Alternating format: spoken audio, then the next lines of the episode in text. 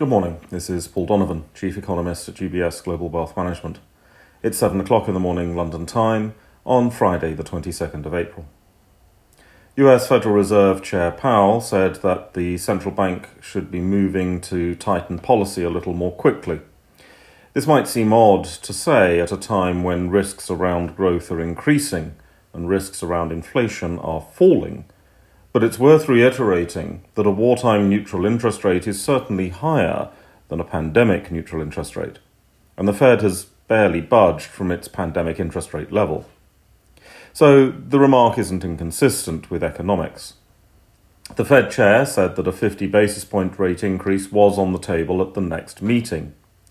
In theory, that gives the Fed the option to do less but in practice, the Fed has not countered market expectations of a 50 basis point rate rise. The Fed traditionally does not surprise the financial markets, so the silence is telling. This is the curious incident of the Fed chair in the night time. The Fed chair did nothing in the night time. That was the curious incident. We have other central bankers speaking today. ECB President Lagarde is speaking. Of course, ECB President Lagarde spoke yesterday, but ECB President Lagarde has never subscribed to the view that less is more when it comes to public appearances. Bank of England Governor Bailey is also scheduled, and markets may find more of interest in these remarks. The UK central bank has been weighing the risks to growth as being more important of late, and the growth versus inflation debate is certainly a live topic in the UK. On that point, UK consumer confidence fell again in April. The news flow in the UK has not been terribly positive.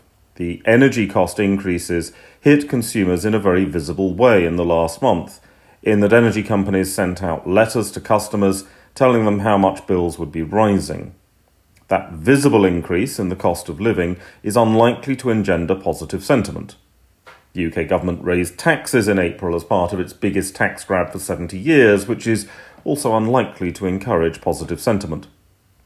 March retail sales were weak in the UK, but there were some positive revisions to historical data. The detail showed some points of interest, however. Auto fuel sales volumes fell more sharply than sales of other products, suggesting consumers are finding ways to economise on fuel. That may lessen, though not stop, some of the demand damage elsewhere.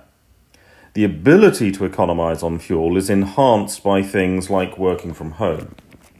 Non store retailing took a hit again, which may reflect the fact that consumers are spending less on discretionary goods. Discretionary goods tend to be sold online, and as demand for discretionary goods spending normalises, a disproportionate decline in online retailing is not perhaps that surprising.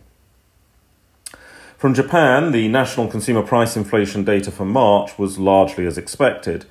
Japan still has deflation on the price of things other than food and energy, which is a reminder that inflation is a local phenomenon. Japan's inflation experience is very different from that of the United States, for instance, because of different levels of fiscal support during the pandemic and a different timescale in easing pandemic restrictions. That's all for today. Have a good day.